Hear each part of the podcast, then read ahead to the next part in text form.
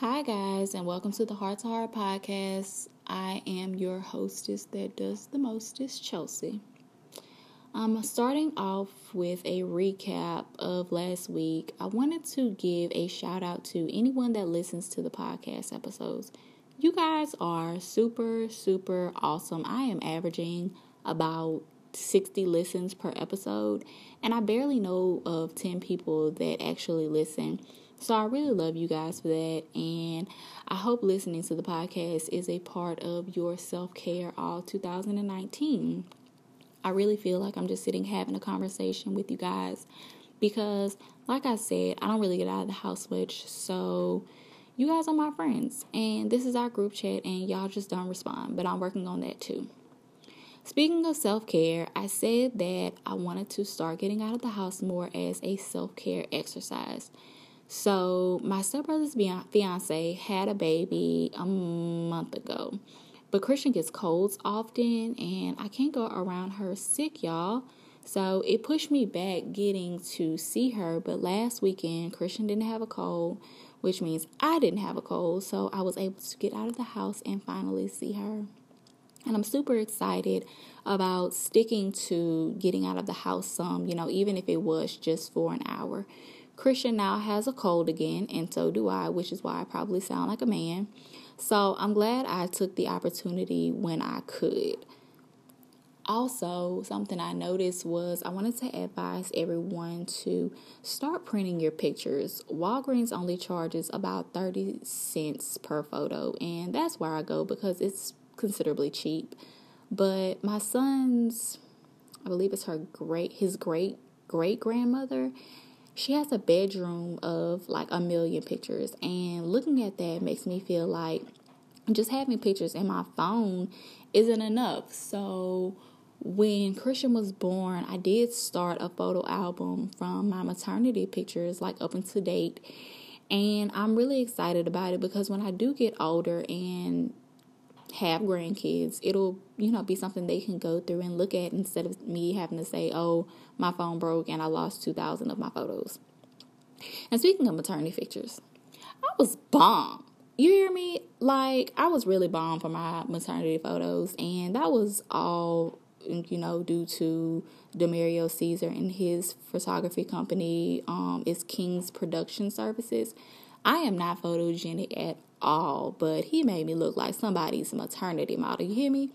So you guys get with him for any photo services you may need. That is my friend, and I am highly recommending him. Anyway, on to the world spotlight. Ludacris and Mercedes Benz have gotten together and gave two students tickets to the Super Bowl. And I think that's a really life changing, you know, thing for those students to be awarded that opportunity because those tickets are high. I don't know if y'all know, but the tickets high. So one time for them just being that awesome. On to the heart to heart segment. I wanted to have a conversation about protecting your peace simply because there has been so many situations lately that have been occurring that have been interrupting mine. So I felt led to speak on it. And so I have a friend. Okay, never mind. It's Drika, y'all. My best friend um is she's friendlier than I am. Not to say that Drika just befriends everyone. I'm just not as outgoing as her. Like if you know Drika, you know Drika. And our entire friendship, it's always been that way. So I've learned that if Drika has a friend, that's my friend too. Because my best friend can't have a friend that I don't have. So if y'all friends, we friends too. Hey girl.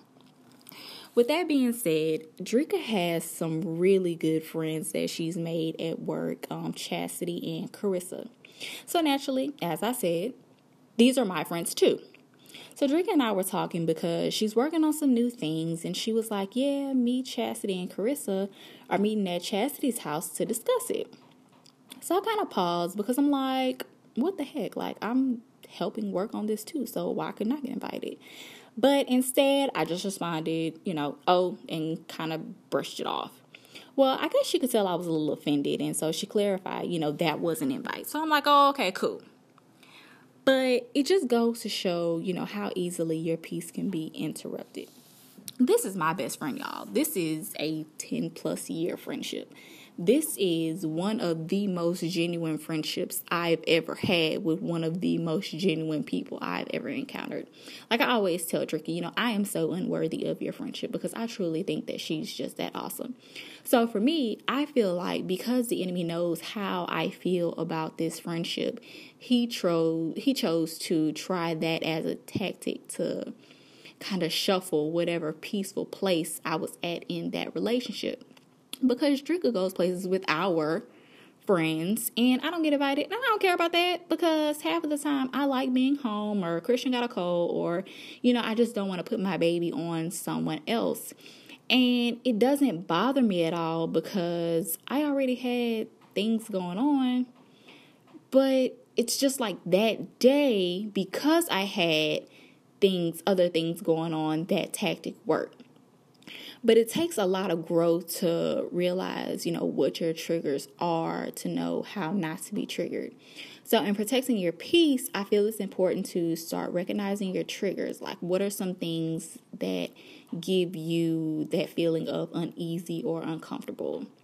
And on top of that, you know, not being easily offended, because I could have easily started to feel like, well, you know, am I not good enough to be at the meeting? Or like what characteristics could they possibly possess that I, you know, they were worthy enough to be more involved than I was? And that wasn't even the case. It was just a case of miscommunication. So, again, you know, just not being so easily offended. And lastly, making the decision to live in peace. I think that one is important because if you choose to live in peace or at peace, you can't get, I guess, as easily offended or it's not as common that your triggers may affect you once they're identified. It's as if you're choosing to just not be bothered by it all, to just be unbothered, a state of being unbothered.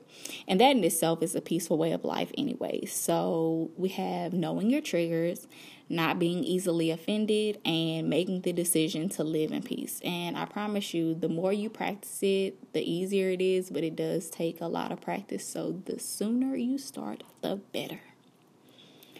And for my ending quote, I have Peace is not the absence of conflict, it's the ability to handle conflict by peaceful means. I like this quote because it's reassuring. It's saying that peace doesn't mean things won't come about, but that peace comes in how you handle conflict. So I thought that was super cute. Um, and that's all that I have for you guys this week. Drink plenty of water, protect your peace, and I will talk with you next week.